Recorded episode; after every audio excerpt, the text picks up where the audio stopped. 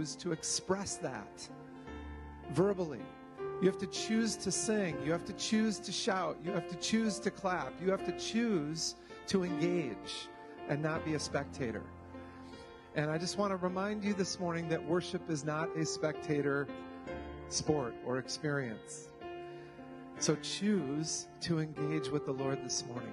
Let me encourage you and invite you to make that choice, to embrace it, and to bring yourself wholeheartedly into the presence of the living God this morning. Lord, thank you so much for the opportunity to be here. We're expectant by faith. Lord, we trust that you're here to fulfill your promise that whenever we gather, you would be with us.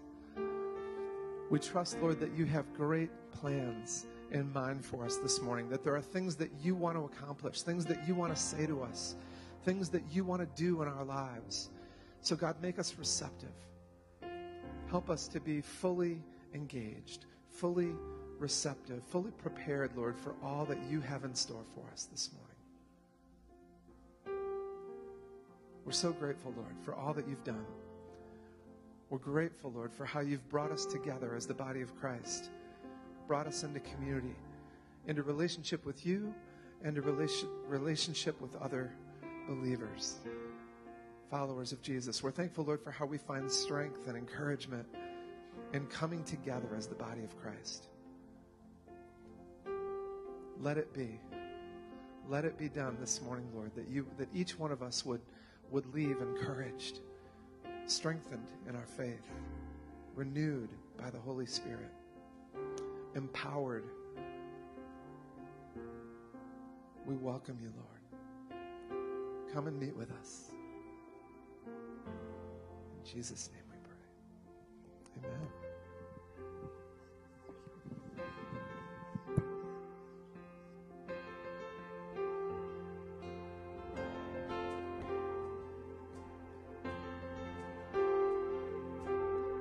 You make a way when I cannot see. You are my strength, though my heart is weak. You won't let go. You take my place on this battlefield. You go before. You're my sword and shield. I'm not alone. You fight for me. You always have my victory. It's in your hands, the God of heaven is my defense. No weapon formed will get to me. The enemy underneath your feet. My God, my hope. You won't let go. You fight for me. You always have my victory. It's in your hands, in your hands. The God of heaven is my defense. You fight for me. You fight for me. You always have my victory. It's in your hands. The God of heaven is my defense.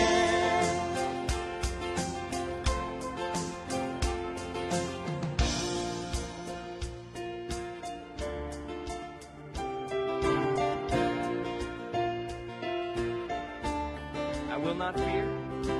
I will not fear, though armies will rise. I will not fear, for you are on my side. Sing that again. I will not fear, though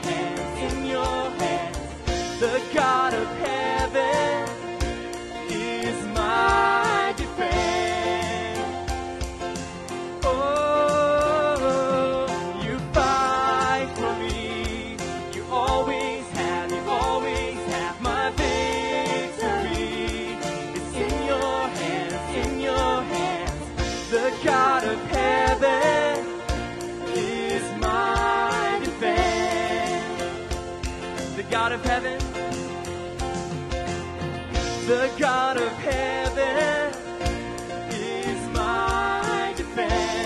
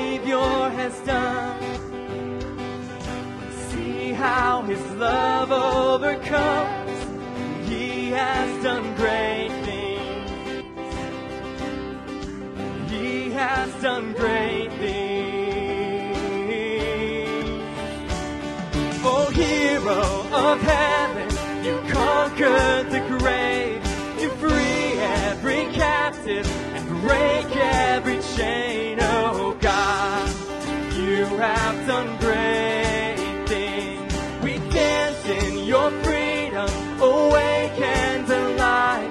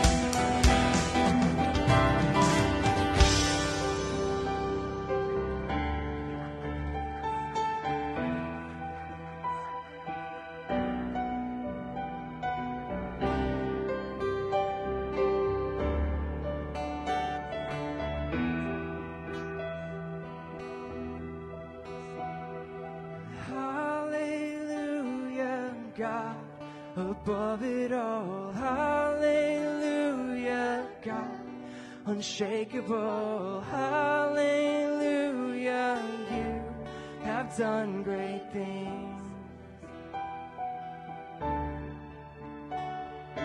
Hallelujah, God, above it all. Hallelujah, God, unshakable. Hallelujah, you have done great things.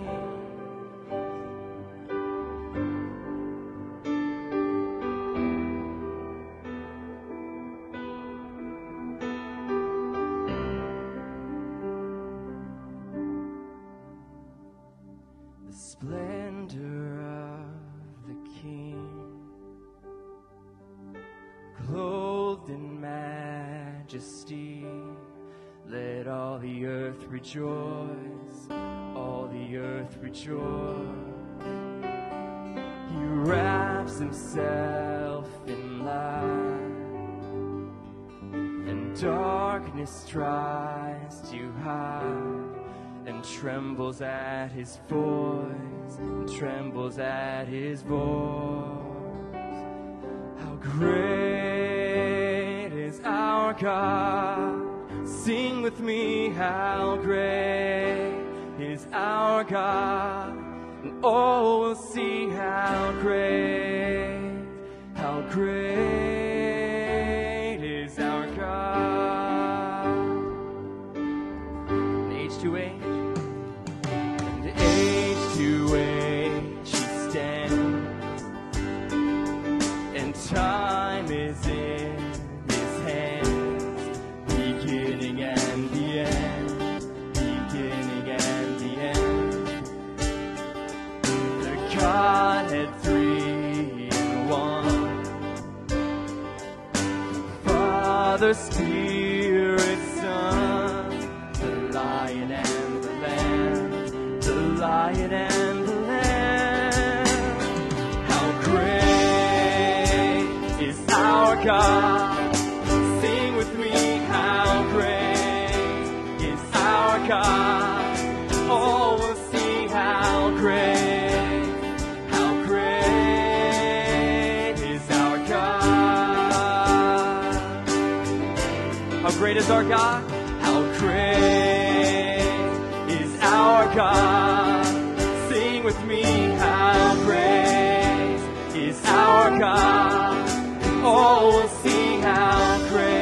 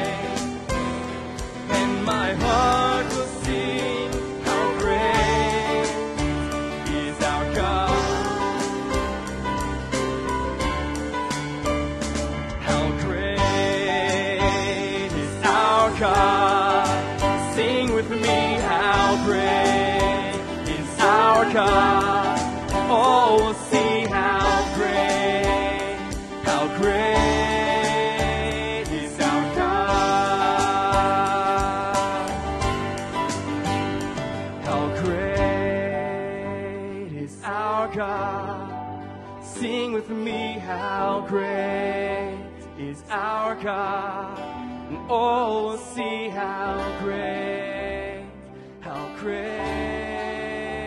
is our God. Sing, how great is our God? How great is our God? Sing with me, how great is our God?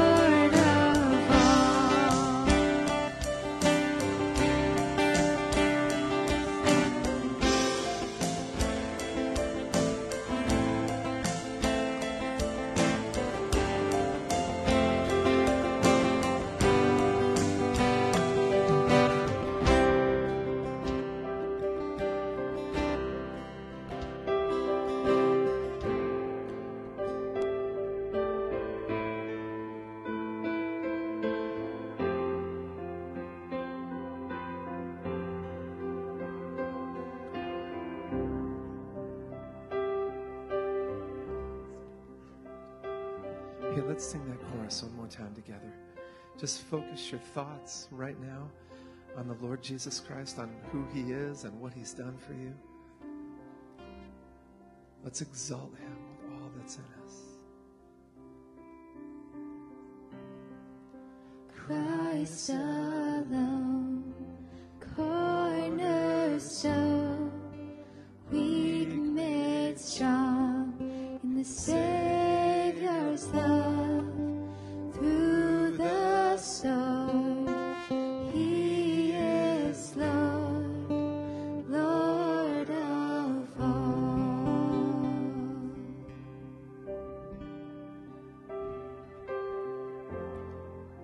What a great gift it is, Lord.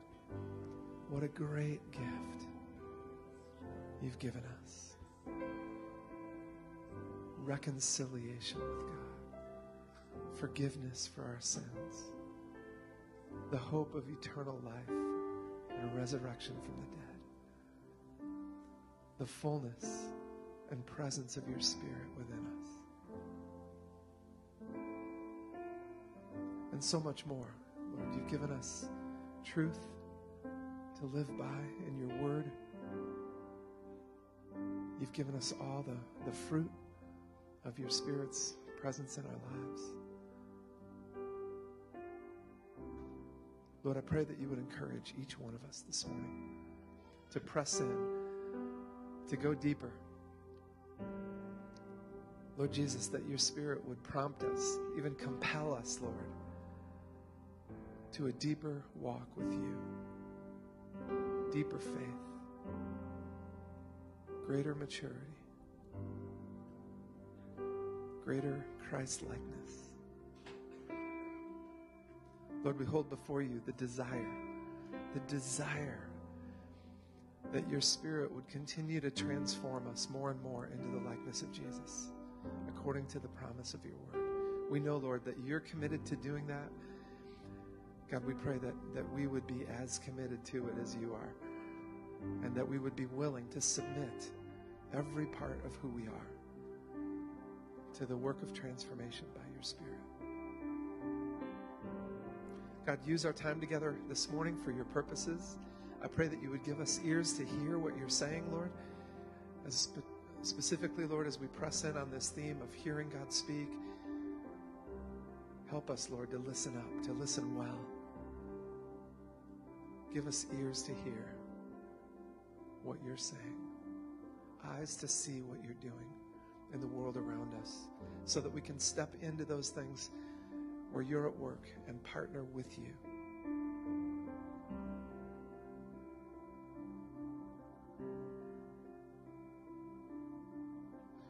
Lord, we're especially thankful this morning for 18 years of the life of CCV, this congregation. Thankful, Lord, for 18 years of your faithfulness, of your goodness, of your grace, of your provision, of your guidance. I'm thankful, Lord, for all the people that you've gathered to this congregation, many of whom have gone on now to other places around the nation, around the world even. I think of the many, Lord, who've come and been with us for a season, and then you've taken them on to another place and just given us an opportunity, Lord, as a local fellowship to touch many lives and to have an impact during a season. I pray that you would continue, Lord, over the next 18 or 20 years to increase our fruitfulness, to increase our impact on the greater Lansing community, to increase the number of people touched and changed, Lord, through their connection with this church. I pray that you would continue, Lord, to make us a light in the darkness, that you would continue to empower us with your Spirit, that you would continue to use each one of us personally and all of us together to speak for you, to represent you well. Lord, I think of the theme that we've settled on for this year from 2 Corinthians 4, that we believe, therefore we speak. I pray, Lord, that you would continue to give us opportunities to speak for you and see it land, see those words of encouragement, see those words of testimony land to bring change to others.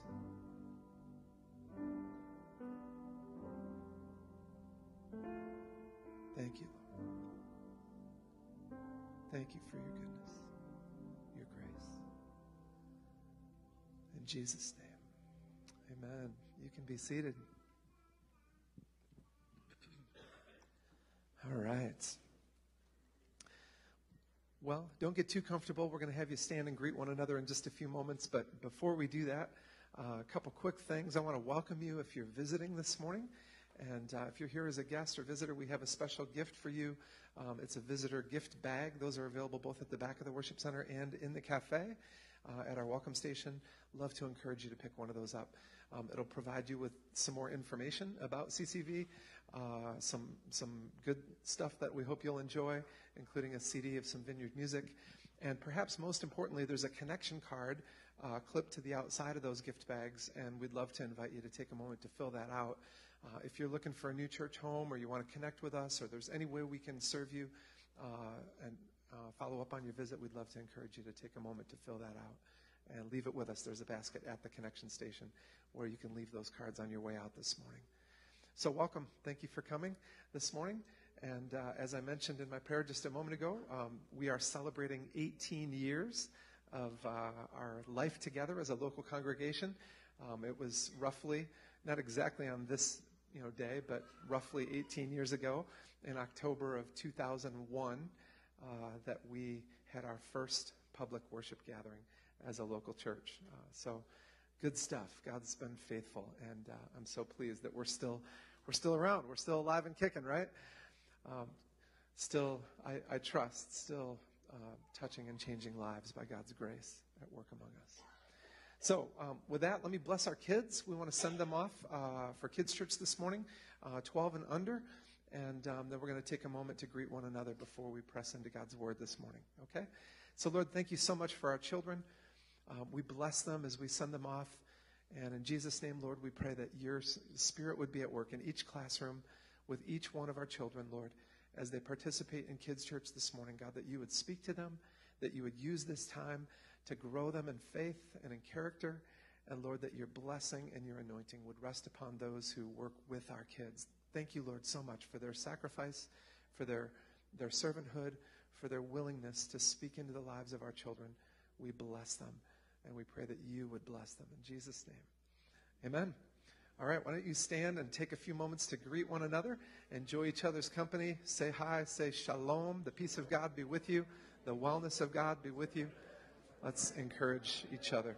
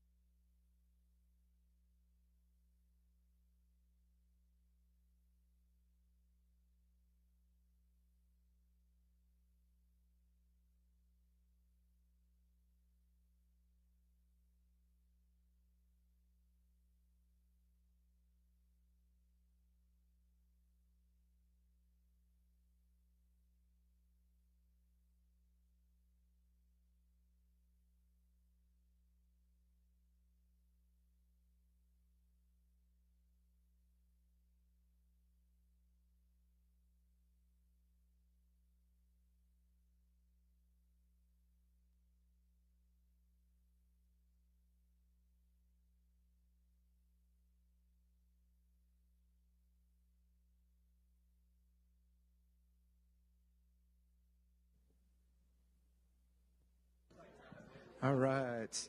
Hey, find your way back to your...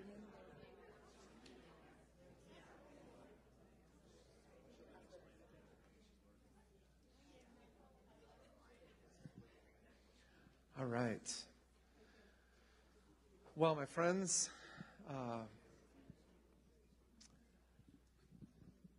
let me remind you before we dig into the Word this morning, we have a special guest that's going to share the message with us today, and I'll introduce him in just a moment. But before we get to that, let me remind you of the theme that we've been pressing in together on over the course of this year, 2019.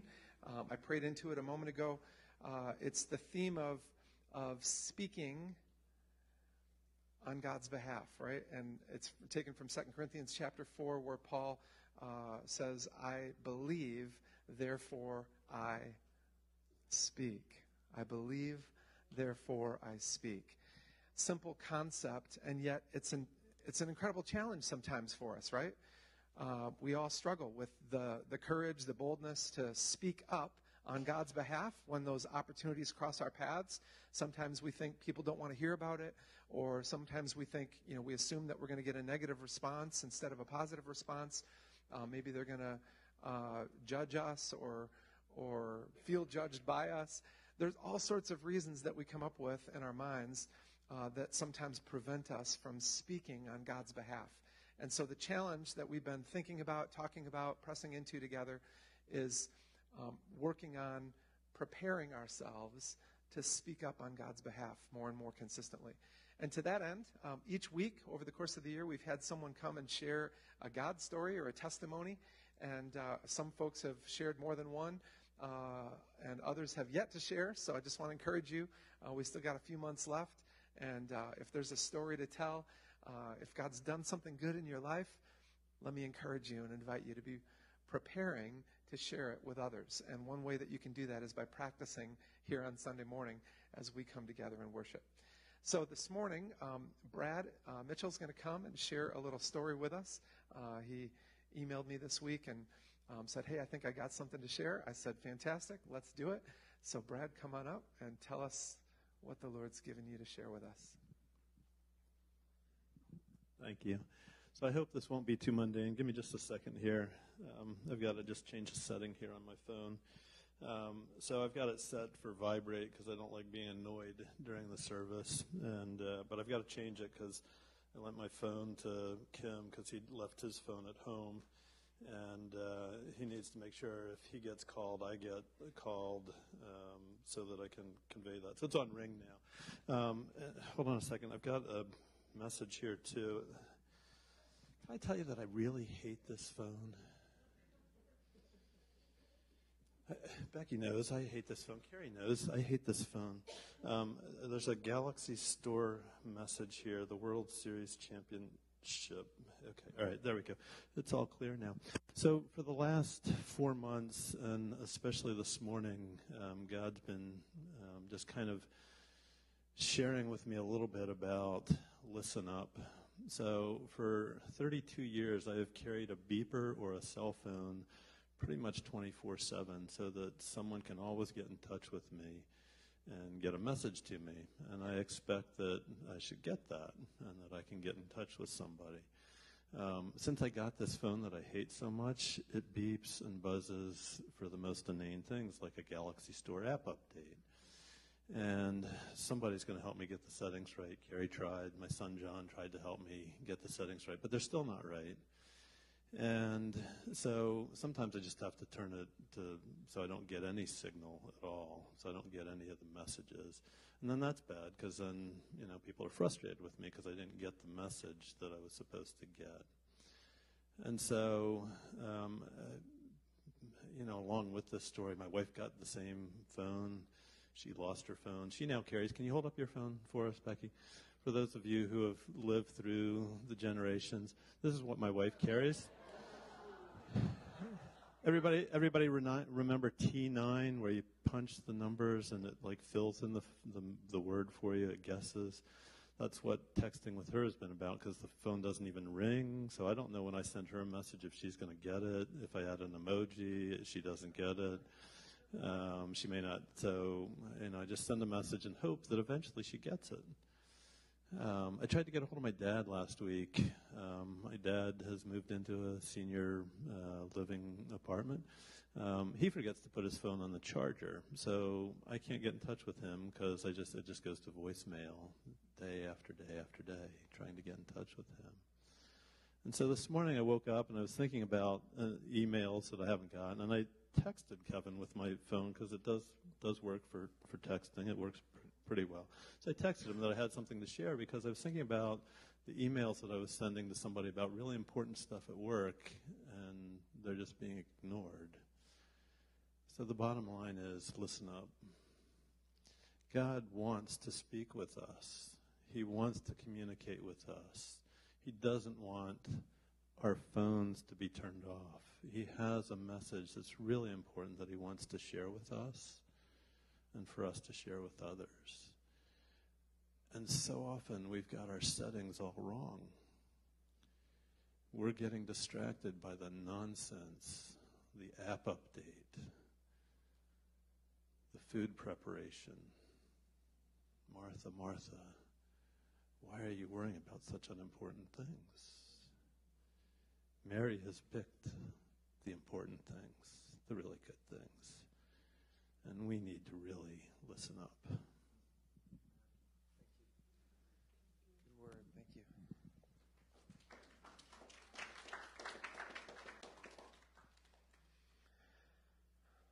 Somebody call him and make sure it doesn't ring. I'm just kidding.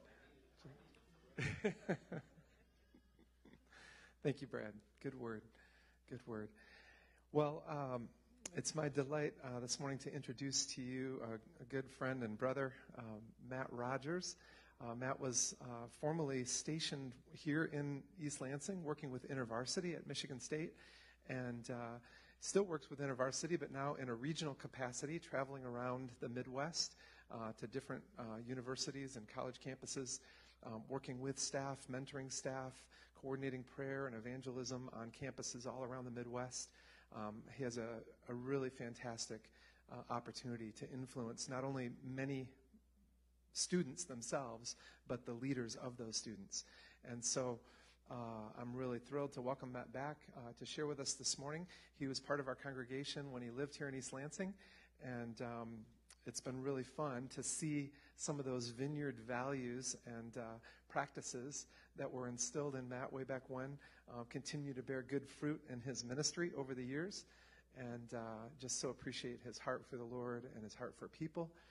I think you're going to enjoy hearing a little update about Matt's ministry with InterVarsity, but also some things that the Lord has laid on his heart that I think are a relevant word for us. So let's listen up and give Matt and the Lord our full attention this morning. Let me pray for you. Lord, thank you so much for Matt, for this dear brother, and his faithful service over the years.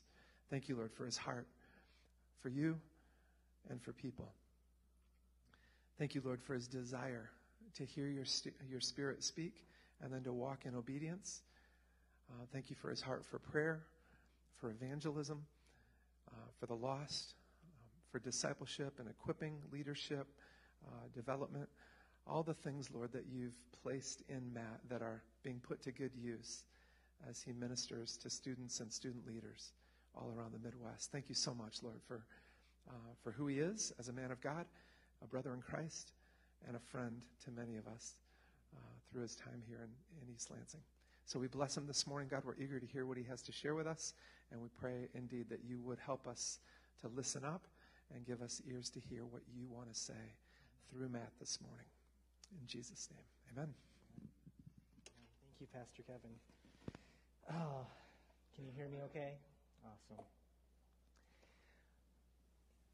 You know, this is a picture of my family, and, you know, I just want to, you know, name that, you know, like coming back is such a joy. You know, that it was, you know, from 2005 to 2012 that I was a part of this congregation. And it's here that I learned how to hear the Holy Spirit's voice. I became saved at college. And then after college, I came on staff with InterVarsity. But really, like, learning to discern God's voice and operating the gifts of the Holy Spirit, it's because I was here that I got that development. And so also just, you know, like as I was preparing today, just the challenge of, you know, like some of you I've known for 14 years and some of you don't know me at all. And so how do I share an update when, you know, about my family and about the ministry when some of you like have walked with me, you know, you knew when I first, you know, started dating Kim and now we have 2 kids, to some of you are like, I'm seeing you for the first time today. And so just naming that's a hard challenge to do well, and I'm asking for the Holy Spirit to help me to do that. And so I am going to be sharing a little bit about family updates, a little bit about ministry update. I'm going to share a little bit of scripture, some revival stories, and I'll tell you why I'm sharing that.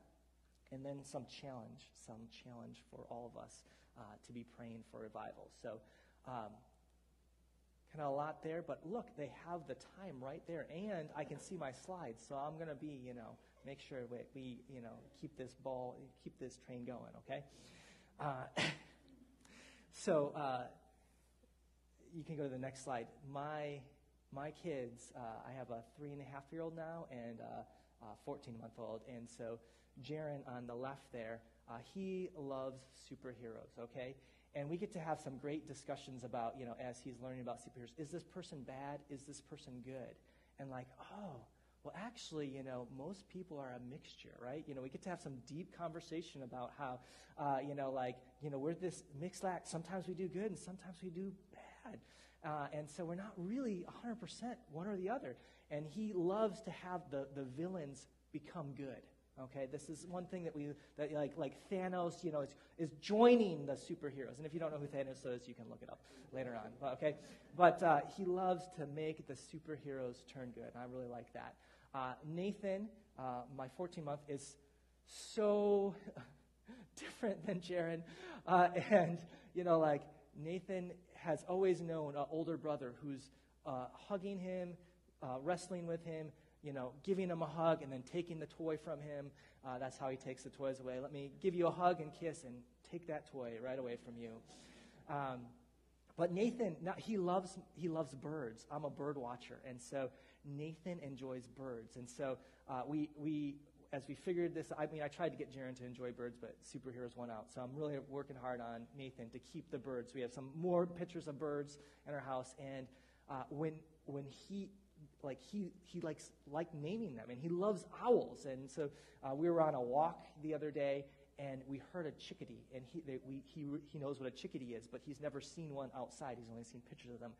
And like I'm listening for this chickadee and holding Nathan, and he's like listening as well and looking for it. And he's like, I mean, it takes us a good like 5 minutes to actually see it. But when he finally sees it, he's just like, oh. He gets this big grin on his face. He saw it. It was really special. And Kim is still doing really well at Bowling Green State University. That's why we left, you know, after Kim got her PhD here and was in grad school a really, really long time. We needed to empower her.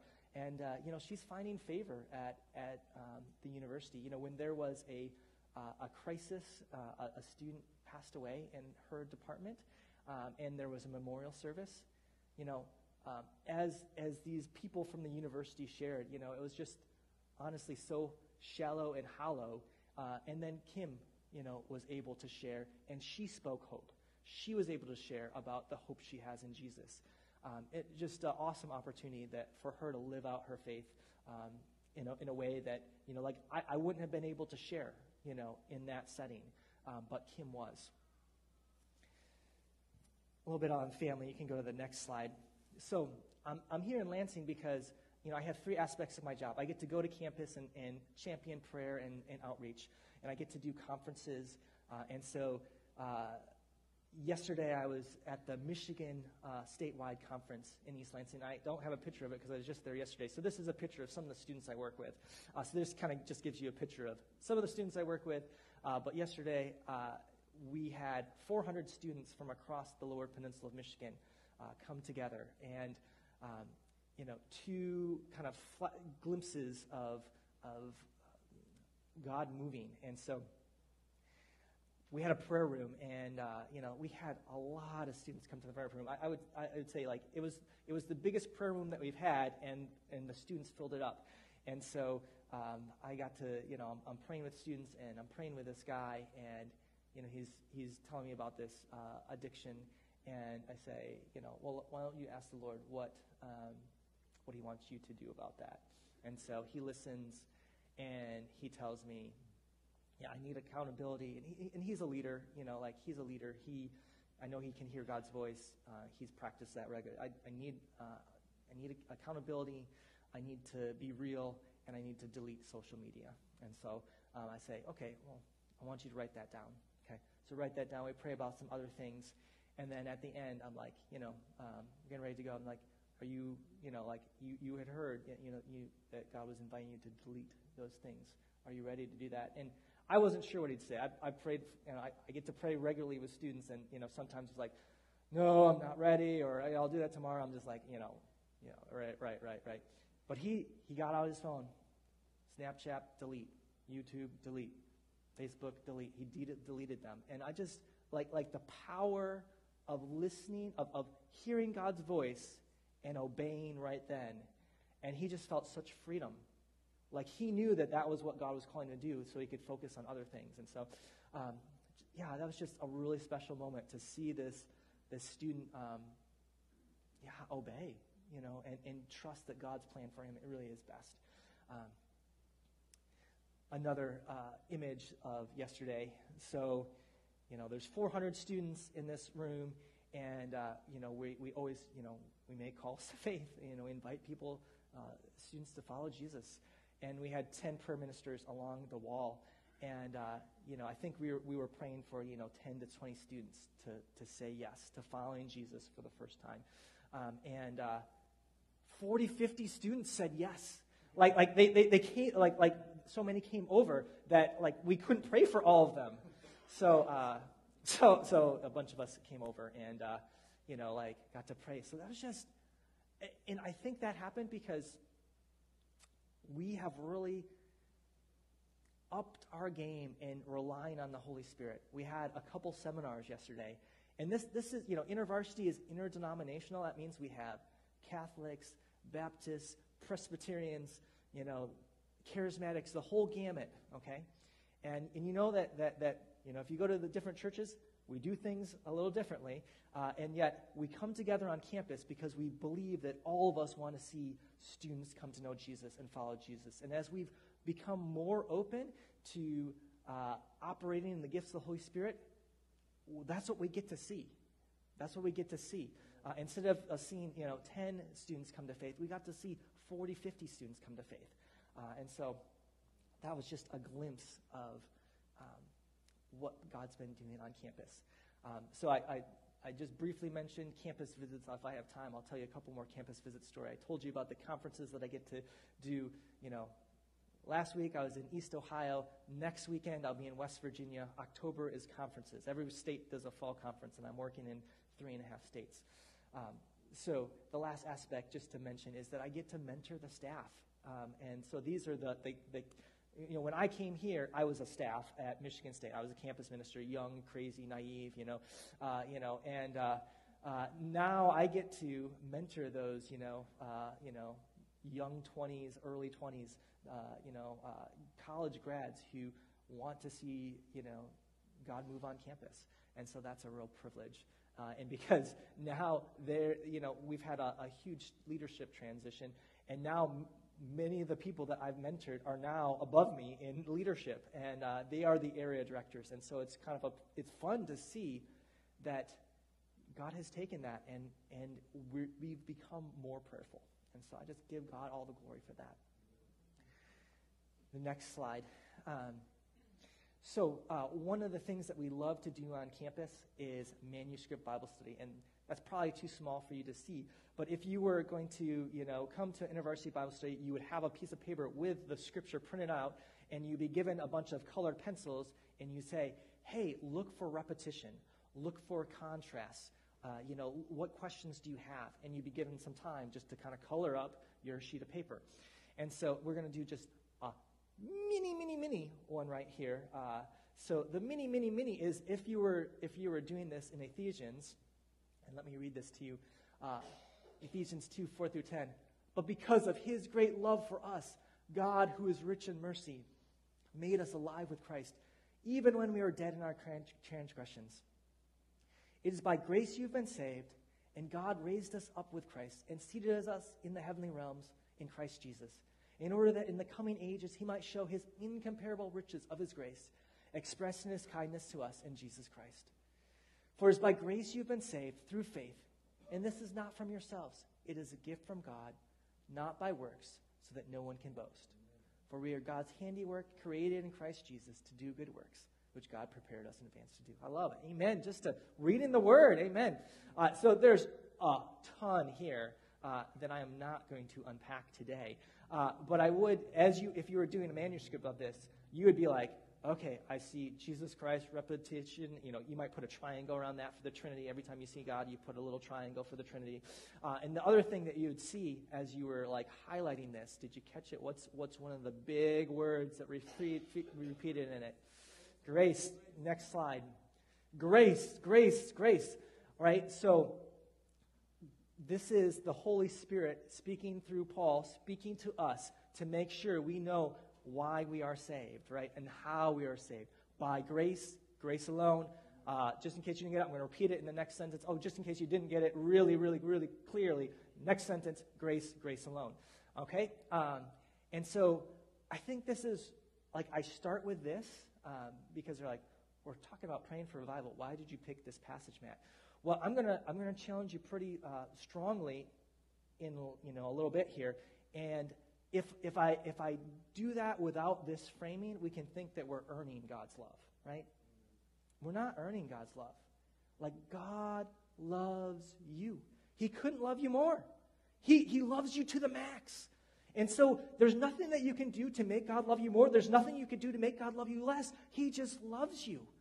And so it's because of that,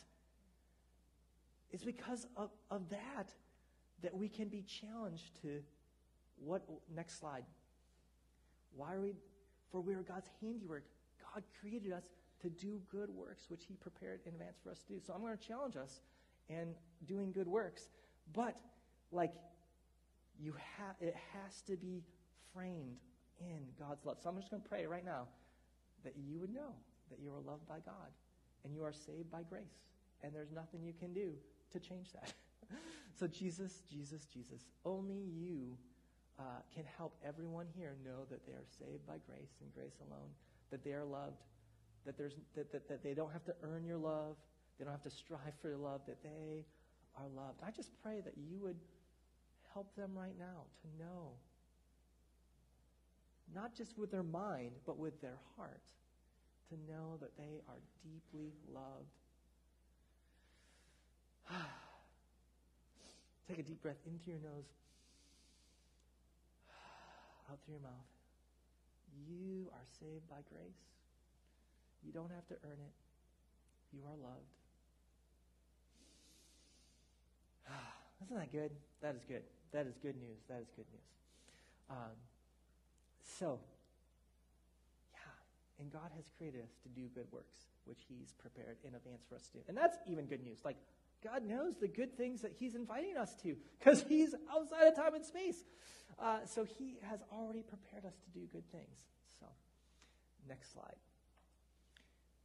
Next slide. I'm skipping that slide. So one of the things that I get to do is I was said, hey, Matt, we want you to teach on praying for revival. And so the previous slide, which I don't really like, you can go back to it. And when you go back to the previous slide, I want you to pretend this is a rowboat versus a sailboat. Like, if I had to, like prep this again, I'd have a picture of a rowboat versus a sailboat. And this is what this graph is going to show, rowboat versus sailboat. So you're like, what is he talking about? He jumped already. Okay, hear me out. So, right, we're interdenominational. And so, like, for the last 10 years, we've seen significant growth, both in the numbers and in evangelism. But our staff would tell you it's been like rowing a boat across a lake, okay? A really big lake. We row, we work really hard, we row. And it's burned out a lot of our staff. And we haven't rested well. We haven't given thanks to God. We've been burning out.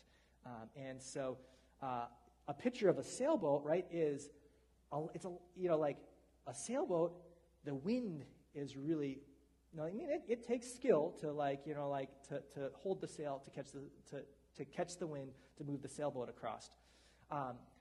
But that skill is listening to the Holy Spirit, right? And so it's a lot easier to get across a really big lake by a sailboat, right? But it's not direct, right? And you have to have that skill of listening to the Holy Spirit so that the Holy Spirit is moving the sail across. And sometimes it doesn't look like you're going across the lake because you're going this way and then you're going that way if you know anything about sailing. You can look it up. I can't tell you a sailing story right now. Anyways. But it's a lot more work if you ever tried rowing to row. Okay?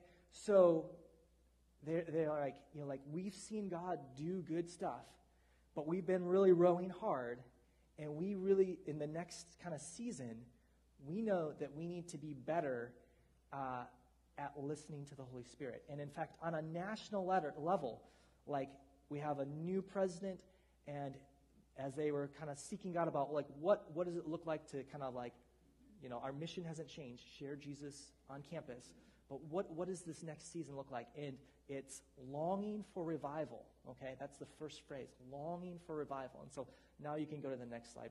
Pretend like you saw some boats, okay? Now it's in the next slide. So they asked me to teach on, how do we pray for revival, right? So revival,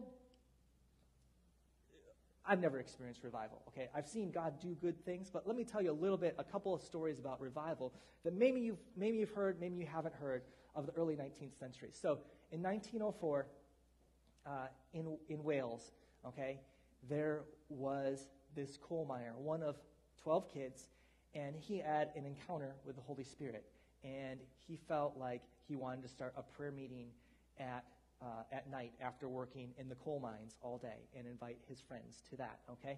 And long story short here, the Holy Spirit showed up, and this prayer meeting, it kind of focused on giving God worship, confession, and it started going like way into the night, and more people come, and so they needed to go to bigger places, and it started to spread, and end of this, over 100,000 converts. Over 100,000 converts come to trust in Jesus. It so changes the Welsh community that in the coal mines, they had mules that helped them. The people in the coal mines have been so transformed that the mules wouldn't listen to them anymore, okay? Because the mules only listened to the Welsh kind of cuss words that they used to make the mules do what they were supposed to do. And the people were so changed that they didn't use that language anymore, and the mules wouldn't obey, and so they had to retrain all of the mules, okay? That's community transformation on this revival, okay? What would that look like today? Okay, the Azusa Street Revival, which some of you have heard about, 1906, L.A., okay? William Seymour, had one eye, preached that Jesus was returning at any moment, and repent and speak in tongues, and God used this revival to start, people would say, the Pentecostal movement, which is the fastest growing church in the world today, okay? And then, 1907, this Korean revival, oh man, the Koreans were under Japanese occupation, and they were oppressed, and they still had this intense caste system, and there was this kind of men's meeting, and a high caste came forward and confessed that he hated the person that planned the meeting, okay? So there's this, and you just didn't confess, right? He confesses it. And there's this huge breakout of, people confessing, and the high caste confessing. There was this guy that confessed that he had stolen a bunch of money from a widow, and he was a high caste. And that is what broke down the caste system in Korea, was this major revival that happened, and the largest church in the world was in Korea because of this, and they sent out missionaries all over the place. They would say, I think the number was over 1 million converts. Okay? So that's just like we haven't experienced that. You know, we've seen God do good stuff. And so I want to pause before I share two more stories about revival. And like, here's the challenge. This is the challenge that I'm facing as I lead, as I walk in this and I lead others in praying for this. What does it look like to be thankful for whatever God does in that moment and yet yearn for more? Okay? That's you got to navigate that. So sometimes people, you know, like there's the verse about, you know, godliness with contentment is great gain. And what sometimes that is used for, like, don't ask God for big things, or don't yearn for revival. Like, be content. But if you look at the context of that passage, it's primarily contentment about material things. Okay, and you know, like, Jesus, you know, is clear in his word that he wishes none should perish and all should come to him. God wants everyone to turn to him. So if everyone has not turned to him yet, there's this desire for us to yearn for more and to pray for more. So how do we be content with the things that we see God do and yearn for more? And I don't know the answer to that. So I'm going to tell Pastor Kevin is going to answer that question, you know, next week. No, you know, whatever. You can ask him afterwards how to walk that line. So I don't know, but I just want to name that that's a tension, right? That's a tension, right? We need to be thankful and content with when we see one person turn to Jesus and hunger for more. So Jesus, would you help my friends walk that out and figure that out? Okay. Next slide. So these are two revivals that I think can give us some clarity on, like, what might be our next step. So Bakht Singh, so that's the guy on the right here. Okay, he grew up in India, had a Hindu background. When he went away to college, he kind of became an atheist. You know, he at one point burned the Bible. He just wanted to kind of live the party life, okay? And when he went to grad school, in Canada, and he was befriended by this Canadian couple, the Haywards. I think it's John and Agnes. It's Hayward, but I think it's John and Agnes. I'm not looking at my notes right now. So they befriended him. And they invited them, he needed a place to live, and so they invited him to live with him. And every night at dinner, they would have dinner together, and they would read the Bible. They gave him a Bible. They prayed for him. They showed God's love to him. He, you know, became curious. He started going to church with them, and he ended up trusting in Jesus, okay? And this was 1927 that he trusted in Jesus, okay? So he then goes back to India. He had wrote his family a letter that said he became a Christian. And when they show up at the airport, they're like, you know, Bakht, we are not happy that you became a Christian, but we'll let it be as long as you promise not to tell anybody about Jesus. Okay? Just, you know, like, I mean, they're you know, they're a proper family, and they don't want him shaking, you know, the system. And he's like, I can't. I have to tell about Jesus. And they said, we never want to see you again. He became homeless the day that he got back.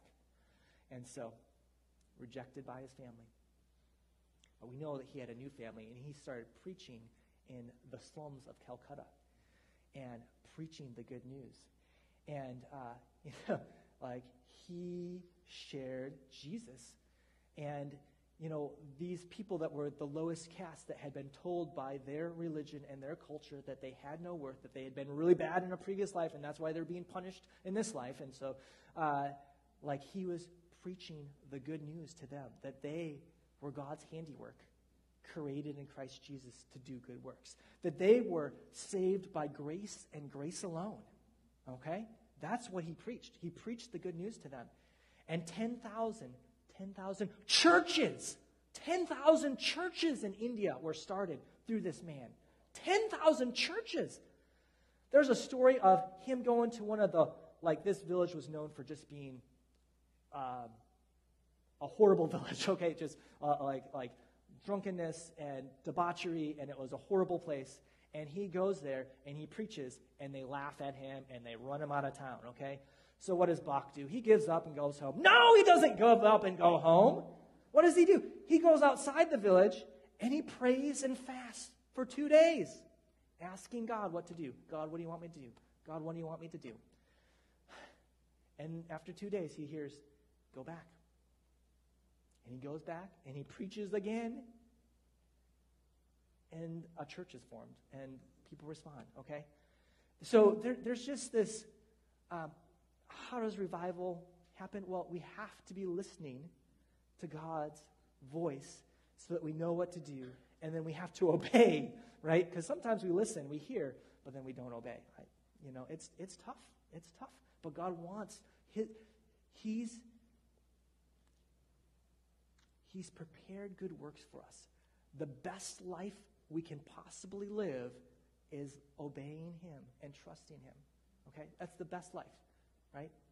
It's the best life. It will not be the easiest life, okay? Do you think Bakht, did not get hungry after 3 days or 2 days? You know, he didn't want to, yeah, it's hard. It's hard, but it's the best life, okay? The Hamilton, Ontario revival, I really like this revival because it's a little smaller, okay? So, and it shows about God using unexpected circumstances. So there was this speaker. He had been working in Toronto. He was a traveling preacher. On his way home with his wife, he stopped in Hamilton, Ontario, to visit friends, and somehow his luggage got lost. Okay, so his luggage got lost. So he ended up staying there. A couple more days, and one of the evenings, he had dinner with a local pastor, and the pastor said, "Oh, before you leave, would you lead a meeting, at our church?" And said sure. So the next night he led a meeting, and there were 65 people that showed up, and he challenged them to contend for revival. And by mean contend, to really pray fervently for revival, and to invite people to church with him. To invite people with church with them, okay? So they're praying, and then they're acting, okay? And then, so the next, week, it's that revival. And it wasn't even, that guy that spoke, It's just, it was the, but 30 people of the 65 said, we're willing.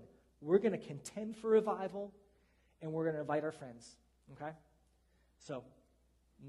the next meeting was on a Friday, and 21 people come to know Jesus, okay? So they're like, wow, that's great, on Sunday morning, 20 people, respond to the good news, okay? And this keeps on snowballing. So that the mayor of the town of Hamilton trusts in Jesus, okay? And this was a big deal. The newspaper started writing about, these meetings and how people were turning to Jesus and the significance of that in their town of Hamilton. And, there was 500 people that went to church before in this town of Hamilton. This broke out in the Methodist kind of church. So that's all that they had there at the time. So 500 people were going to church, okay? After the revival, it increased by 1,000, okay? And so that's just significant, right? Are you ready for me to challenge you? Say, Jesus, is my heart ready? Is my heart ready? Okay. Next slide.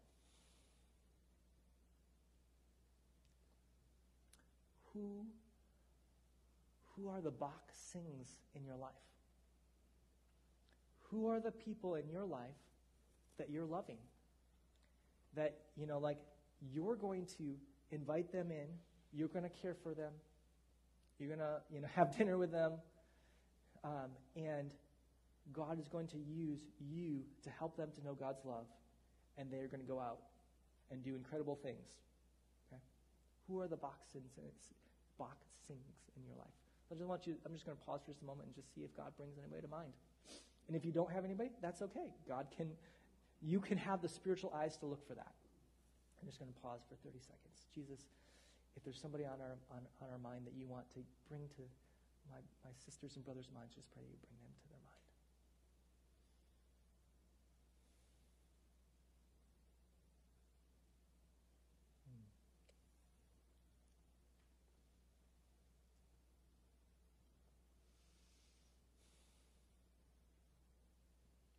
The next challenge, I invite you to write that down if God brought somebody to mind. And if he didn't, that's okay. He certainly can introduce you to people if you have spiritual eyes.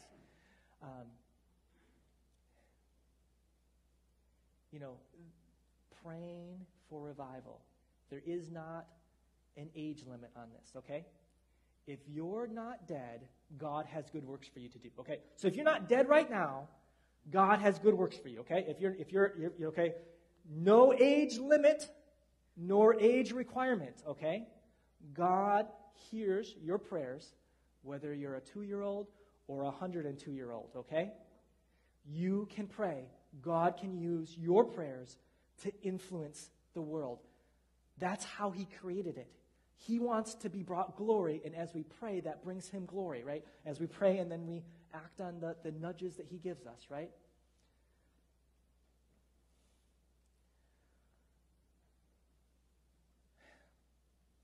I got a challenge. Like, who is willing to contend to pray for revival for this congregation that God has placed you at? Who is willing to say, I'm thankful for everything God has done, and I'm thankful for whatever God will do, and I'm going to ask regularly, consistently. In fact, I'm going to change the way that I spend some of my time to pray for revival. I'm not going to give up, okay? I didn't share this, but in the Korean revival, there had been a missionary that had set up prayer meetings. They had been praying for over 4 years for that revival to break out. In Wales, there was a pastor that had been praying, God, would you raise up a labor worker to lead revival, okay?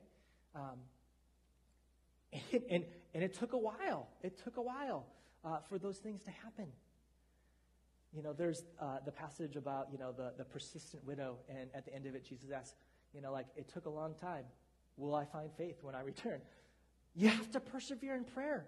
I hope that if you start to really contend for revival, that you would see it next week. But I don't know. I don't know what God will do. But I do know that God has good works for you. Not that you would earn his love, but that he wants to use you to influence eternity. Okay? Let me pray. Lord Jesus, you think, is he done?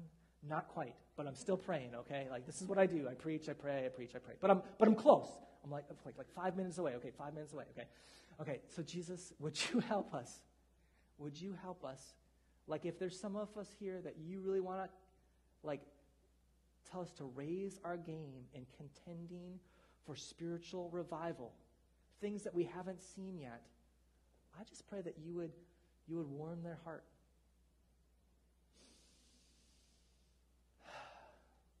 Pray that you would warm their heart.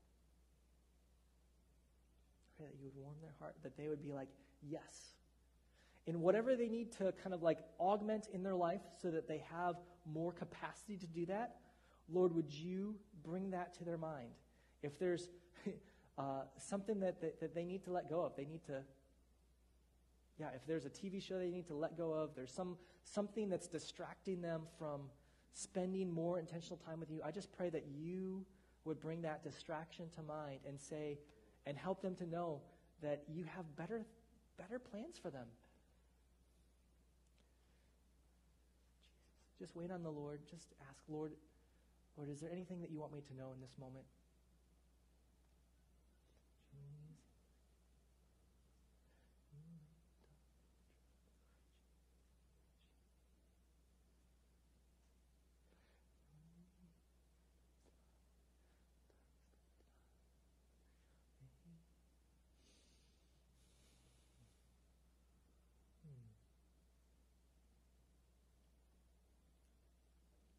And if the Lord was quickening your heart and you're like, I want to commit to doing that. I'm not exactly sure what it looks like, but I wanna up my prayer game, not earning God's love, but pressing into the good works that God has for me, since I'm not dead yet. I want you to stand, just as that's an act of obedience, standing, and I'm going to pray for you. That standing is just saying, like, Lord, here I am.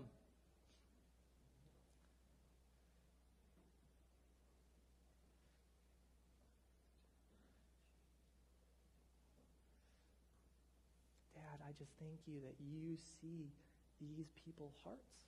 You see their hearts. They thank you that they know that they are loved by you and they don't have to earn your love. You just love them. I just pray that they would know that they are just so, so loved.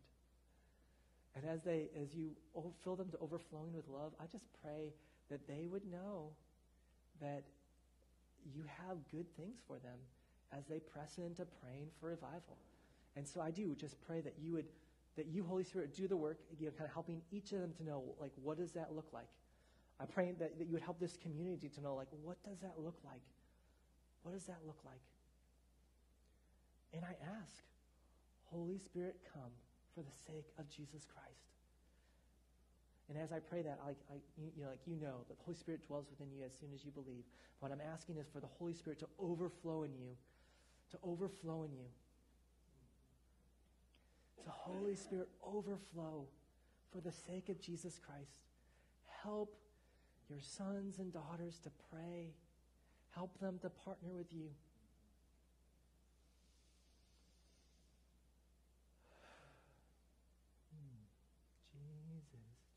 Jesus. Just wait on the Lord for just a moment. Just receive from the Lord. I feel like He's ministering to you.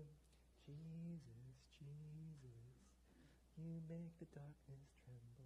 Jesus, Jesus.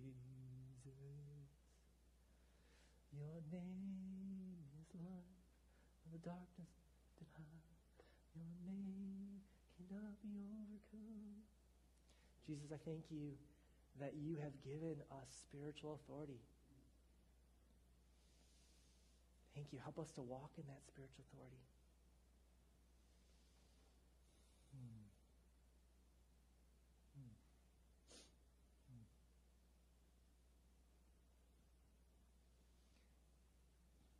I feel like I'm supposed to make space if anyone else is sensing something that would be like a word of encouragement for the congregation.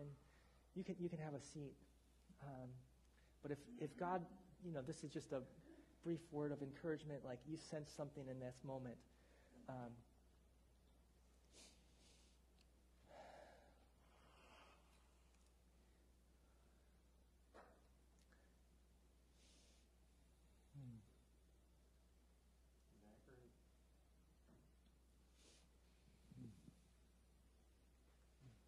Just affirm what Matt's talking about with highlighting a couple of things that I'm aware of as far as revival goes and around in the East Lansing area.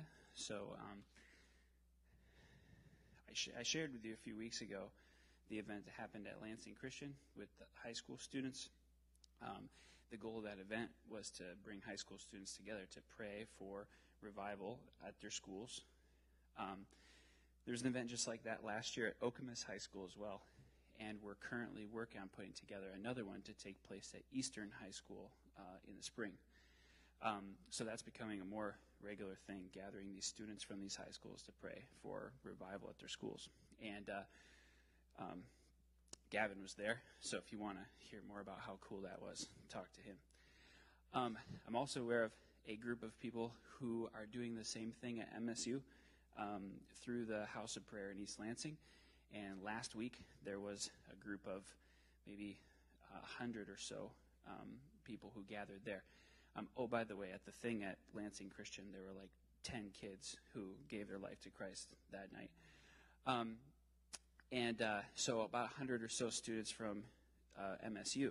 The goal there, again, gathering to pray and contend for revival at MSU.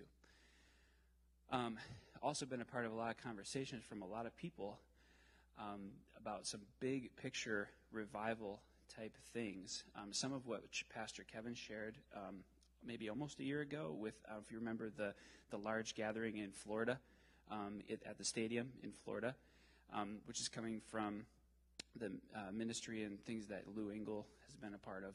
And there's a prophecy that's been shared from Bob Jones and that Lou Engle has picked up on. So these are not just like small name people who, you know, these are like recognizable names. That a billion soul harvest that these guys are talking about, and it's starting in 2020, which is now. And there's some prophecies that Mike Roeder's familiar with going back to the 70s in this area about as goes Michigan, so goes the nation, as far as belief in Jesus. And so there are people from different kind of corners of the country who are talking about a giant revival starting in the States, and one of the ground zero locations being Michigan for that taking place. I've been hearing this in lots of different places, and then I've been seeing it taking place on the ground, like in some of these schools that I'm hanging out in. And Matt is sharing about seeing this take place in some of the schools that he's hanging out in. So at the very least, church, we got to pray. We got to pray this into reality, because 100 years ago, there was a big sweeping of revival fire across the country, and I think it's happening again, and it's now, we're a part of it. So, good. Great. Go ahead. Come on up, Linda. Sure.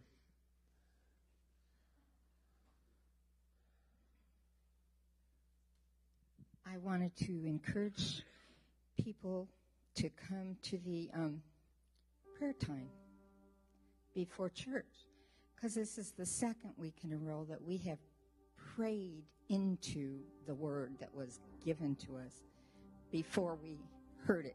We've been praying into the things that have been preached, and the Holy Spirit is showing up at that time. And we might have to get a bigger room, but come on down. So let me piggyback on that because we can pray individually, right? Each one of us can pray in our homes. We can have our own time with the Lord on a daily basis and pray for revival, just as we've been inspired to do this morning. But there is something uniquely powerful about coming together to pray with others. And I just want to commend to you not only Sunday morning, but some other opportunities. There are a whole variety of opportunities you can choose from based on whatever might work with your schedule. But let me give you a few examples, right? So Linda just mentioned we pray here at CCV every Sunday morning before our service from 9 until 9:50 or so. So for almost an hour. And if you have a heart to pray with others and to pray for the Spirit to move in power, to pray for revival and to just pray for God's blessing and anointing on our worship gatherings, on our ministry, and on this greater Lansing community, Sunday mornings is a great place to start. But there's some other ones in addition to that. Almost 2 years ago now, I came back from the One Thing conference in Kansas City, Mike Bickle's House of Prayer event. And I was challenged and moved through that experience to set aside time on a daily basis to pray with others for Greater Lansing. And so there are a few of us that come together more on Wednesdays, praying specifically for East Lansing High School and the East Lansing community, but Monday, Tuesday, Thursday, and Friday as well. We meet at the House of Prayer in East Lansing, which is on Grand River Avenue, and those meetings are open. Sometimes it's just two of us. There's two of us that are committed to being there every day, but sometimes others pop in, and others are always welcome. So if you'd like to get up early and awaken the dawn with your prayers, we'll be at the House of Prayer Monday through Friday from 5:30 to 6:30 in the morning. Every day, we're there. Then there are other special events. Just this last weekend, actually Friday and yesterday, some of you may be aware there was a national event called Tent America. And there were people in the state capitals of all 50 states who set up tents on the lawn of the state capitol building to worship and pray for 50 hours continuously. 417 sites, so not just at the state capitals and other places as well. And I share that with you. I mean, that event is done, but there'll be more like it. Special events that come up, opportunities for us to join with other believers and other churches to pray for what God is doing and to commit ourselves to that work and join together and do it in unity. So those are some examples of ways that we can walk this out. Here's an image. As I was thinking and listening just a few moments ago at the end of Matt's message, the image that I feel like the Lord gave me in that moment that I hope will speak to some of you is that we need to begin to think as if we are pregnant with revival. Now, you know, less than half of us have ever been pregnant before, right? But those who have, or those who love someone who has, know that it brings a whole shift in your thinking and in your actions, because you're expecting new birth, you're expecting new life, you're expecting something that is to come, and it's growing within you. What if we were to take that idea, that concept, and apply it spiritually? What if we, as a church, we're literally pregnant with revival? How would that change the way that we think and act? How should it change the way that we think and act? How should it change the way that we pray?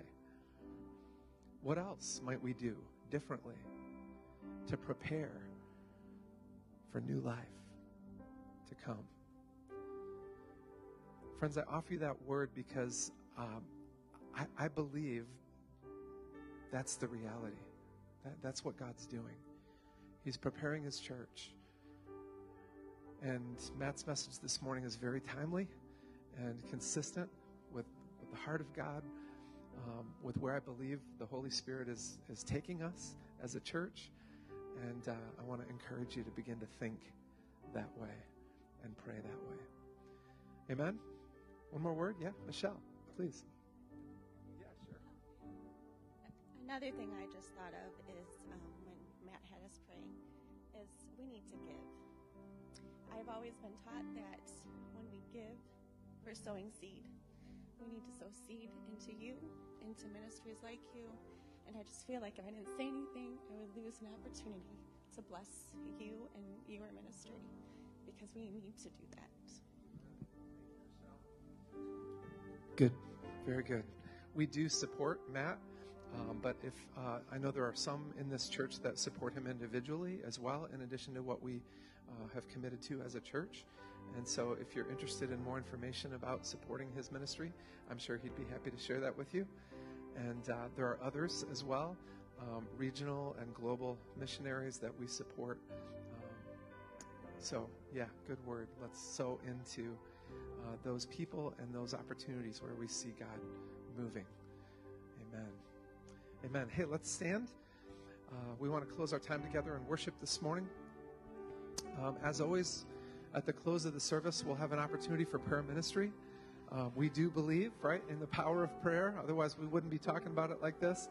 And if you have any particular need or challenge that you're facing, or maybe a person in your life that you care about deeply is struggling somehow with a need or a challenge, we want to encourage you to come up and share that with some folks on our prayer team, and be ready to invite God to meet you in that place of need, or to meet the person that's on your heart.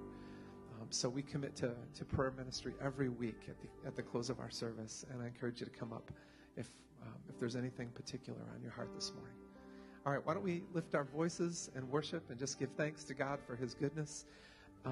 By the way, I will mention too, in just a few moments after we dismiss, we have some cake and refreshments available to celebrate our 18th anniversary. So the Bible says, taste and see that the Lord is good.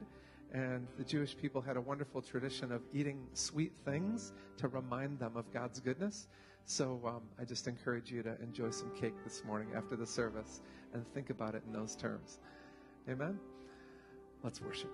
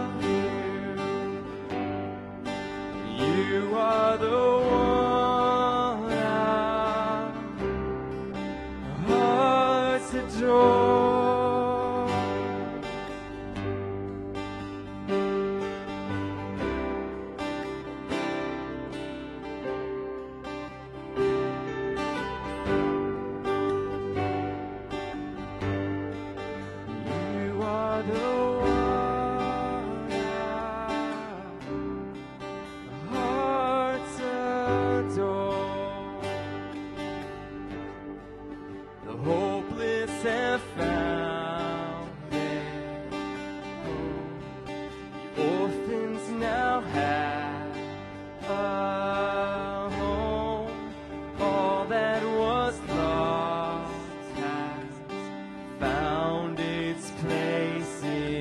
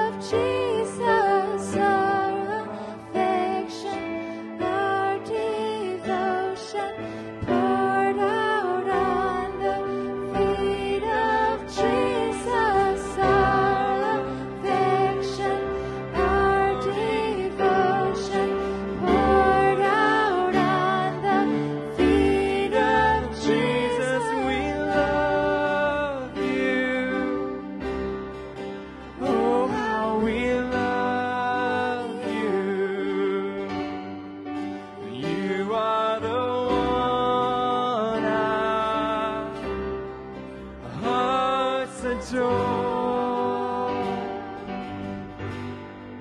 And Jesus, we love you. Oh, how we love you. You are the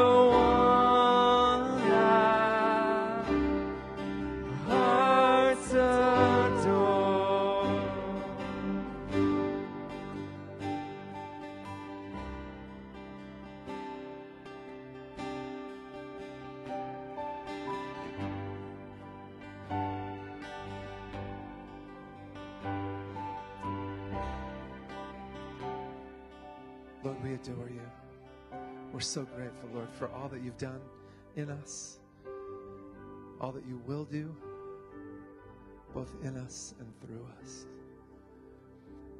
God, as we devote ourselves to those good works that you've prepared in advance for each one of us to do, we pray, Lord, that your Spirit would continue to fill us and empower us, lead us, guide us, and God, that you would use us in dynamic ways to touch and to change others' lives. We want to speak for you. We want to hear you speak first and respond in obedience to how you lead us. And then we want to speak for you more and more boldly. Under the unction of the Holy Spirit, God, give us stories to tell, words of encouragement, an eagerness, a readiness to pray for people or to share about our own journey of faith. Thank you, Lord, for our time together in your presence this morning, for how you're moving among us, stirring us up, awakening our souls to what you're doing in the world, calling us into partnership. Thank you for Matt, Lord. We bless his ministry with InterVarsity. We pray, Lord, for increased fruitfulness, increased anointing, more and more opportunity, Lord, to share this message, not just with staff members and InterVarsity chapters, but with churches, with anybody who will listen and respond. In Jesus' name. All right, well, hey, I want to bless you and send you off. But before I do, two specific words that we're going to pray into here this morning are opportunities and needs. One, it's come to my attention that this is the last day that Goodness and Henry's aunt, Hannah, is here with us. She's been visiting with them for about 6 months and is headed back to her home in Nigeria. And we want to pray for her and bless her as she heads back to her homeland. So I want to invite you to come, and Goodness, if you would maybe lead a little group that would pray for your auntie. We're so thankful for your presence with us. Good to have you here with us over these last many months. Thank you so much. We want to bless you as you return home, okay? So if you have a heart to pray with Goodness for her aunt, Hannah, please come on up and join them. Secondarily, as we were worshiping, Brad just shared a sense of leading from the Spirit that it would be good for us to pray specifically for people that have a heart for evangelism, either on high school campuses or college campuses. And I'll broaden that out. I'll say even in general, but specifically high school or college campuses. If you're involved in that kind of ministry, you have a heart for that, and you want to be empowered in the Spirit to share more boldly and to see more fruit, your heart is for a particular high school or college campus, we want to pray over you and just bless you in that place of calling, kind of in keeping with what Matt's doing, what Zachary shared, and what he's doing. So Matt, if you could maybe help lead that and just pray for whoever wants to come and receive. This guy has an anointing for evangelism, and I believe those things are shared through the laying out of hands and through united prayer. And if you want a little bit more of what he's got, let me encourage you to come on up and receive. And it was so funny because the thing that I left out was praying for hearts for that. I was just like, oh, you know, we need to wrap it up. I'll leave that out. But then we just did it right now. That's amazing. God is good. God is good. Thank you for coming this morning. So let me bless you. And if you want to participate in prayer ministry, either giving or receiving, you can stay here in the worship center. Otherwise, obviously, you're dismissed for refreshments in the cafe and fellowship as well. Now may the grace of God our Father, the love of God our Father, the grace of our Lord Jesus Christ, and the fellowship of the Holy Spirit be with you and go with you. Thank you, Lord, for your work in each one of our lives and for your work in this local church, Capital City Vineyard.